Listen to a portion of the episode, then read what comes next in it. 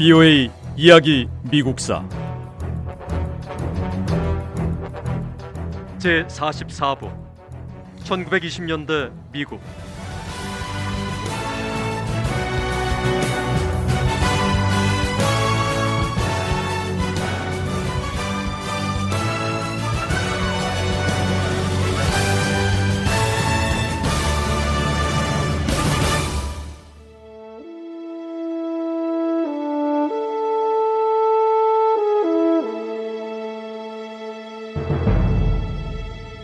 민주당의 알프레드 스미스 후보는 공공의 통제 아래 새로운 발전소를 건설하는 정책을 공약으로 내세우고 선거 운동을 벌였습니다.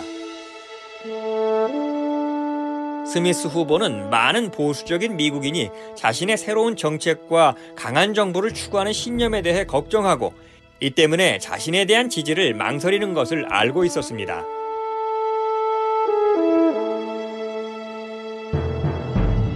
알프레드 스미스 후보는 보수적인 유권자들의 지지를 얻기 위해 제너럴 모터스와 뒤퐁 그리고 다른 주요 기업들과 일한 경력이 있는 공화당 소속 산업계 지도자를 자신의 선거운동 관리자로 선택했습니다.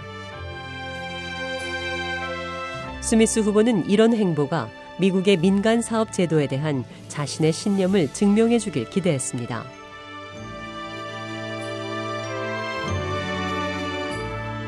민주당의 알프레드 스미스 후보는 강력한 정치 지도자였고요. 유능한 주지사였습니다. 하지만 스미스 후보는 많은 미국인, 특히 농장이나 작은 마을, 시골 지역에 사는 보수적인 미국인들을 겁먹게 했습니다.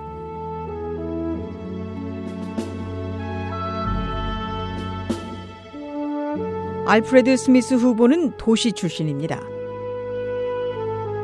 스미스 후보가 태어나고 자란 도시는 흔하고 그저 그런 평범한 도시가 아니라 크고 지저분하고 외국인들과 이상한 전통이 넘치는 도시. 바로 뉴욕입니다. 스미스 후보의 부모는 아일랜드에서 왔습니다.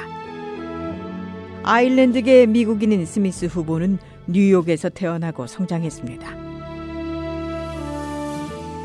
알프레드 스미스 후보는 13살 때 아버지가 세상을 떠나자 가족의 생계를 위해서 풀톤 수산시장에서 판매원으로 일했습니다. 알프레드 스미스 후보는 정직한 사람이었습니다. 하지만 시골에 사는 많은 미국인은 대도시 출신 사람들을 믿지 않았습니다. 보수적인 시골 사람들은 스미스 후보를 마치 미국인의 생활에 대해서 뭔가 새롭고 다르고 위험한 모든 것을 대표하는 존재처럼 인식했습니다.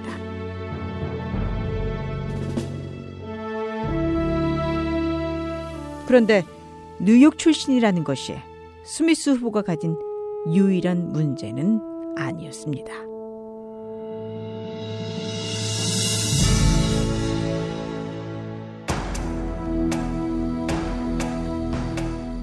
민주당의 알프레드 스미스 후보는 술을 사거나 제조하는 것을 불법으로 규정하는 금주법을 반대했고 뉴욕 정치 조직과 정치적인 유대 관계를 맺었습니다. 게다가 스미스 후보는 로마 가톨릭교 신자였습니다. 미국 초대 조지 워싱턴 대통령에서부터 토마스 제퍼슨 대통령, 에이브라함 링컨 대통령, 그리고 당시 켈빈 쿨리지 대통령까지 모든 미국 대통령은 남성이었고 백인이고 종교는 개신교였습니다.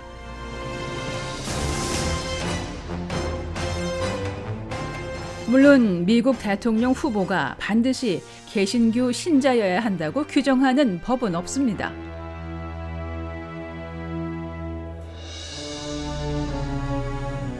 하지만 전통적인 생각을 가진 미국인 수백만 명은 로마 가톨릭 신자에게 투표할 준비가 돼 있지 않았습니다.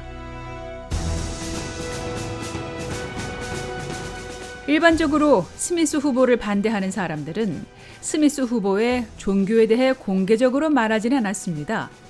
하지만 이들 중 많은 사람이 스미스 후보가 미국 워싱턴 의회와 협력하는 대신 로마 바티칸 교황청의 명령을 받을까봐 두려워했습니다. 알프레드 스미스 후보는 반대파들의 주장을 반박했습니다. 스미스 후보는 온 미국인을 향해 이렇게 외쳤습니다. 나는 도무지 이해할 수 없습니다.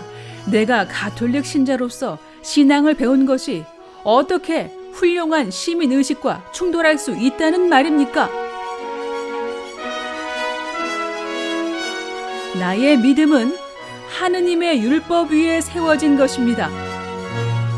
종교와 미국 대통령의 직분은 둘 사이에 어떤 갈등도 어떤 충돌도 있을 수 없습니다. 스미스 후보는 자신의 종교를 둘러싼 여론에 대해 답답한 마음을 호소했지만 개신교를 믿는 유권자들은 둘 사이에 갈등이 존재할 수 있다고 믿었습니다.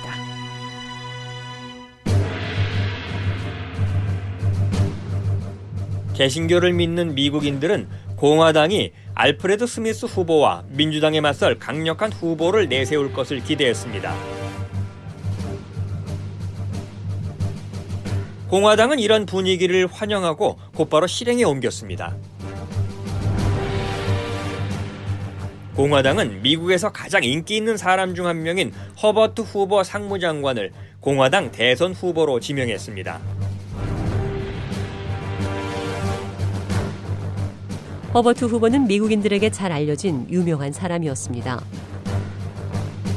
미국인들은 허버트 후보를 신뢰했습니다. 미국인들은 가난한 집안에서 자란 허버트 후보가 어려움을 극복하고 개인적으로 큰 성공을 거뒀다는 점을 높이 샀습니다.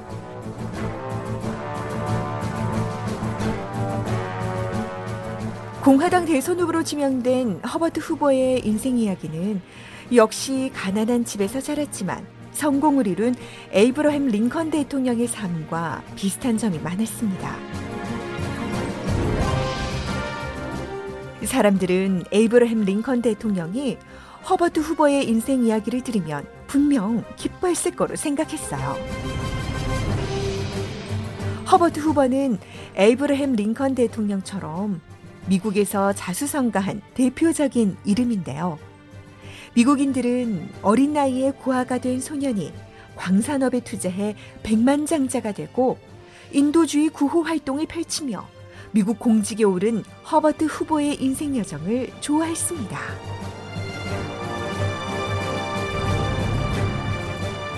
허버트 후보는 1874년 미국 중서부 아이오와주의 농장에서 태어났습니다. 아버지는 가난한 대장장이었고요. 일거리를 찾아 여러 주를 계속 옮겨 다녔습니다. 아버지는 허버트 후보가 6살이었을 때 심장마비로 일찍 세상을 떠났습니다.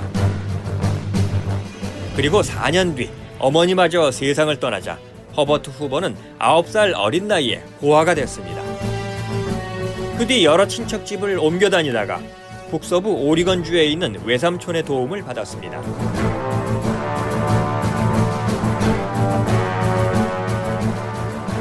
어린 나이에 부모님이 모두 세상을 떠난 허버트 후보는 외삼촌 집에서 살았습니다. 낮에는 일하고 밤에는 야간 학교에 다녔고 서부 캘리포니아 주에 있는 스탠퍼드 대학에 진학했죠. 허버트 후보의 외삼촌은 허버트의 부모님보다 운이 좀 더 좋은 사람이었습니다. 외삼촌은 토지 사업으로 큰 돈을 벌었고 부모를 잃은 허버트 후보가 스탠퍼드 대학에서 공부할 수 있게 지원했습니다. 허버트 후보는 대학에서 지질학을 전공했고 수학에 대단한 능력을 보였어요. 스탠퍼드 대학 제1회 졸업생이 된 허버트 후보는 지구과학을 연구하는 지질학자로서 사업을 시작하기로 했습니다. 부유의 이야기 미국사 다음 시간에 계속됩니다.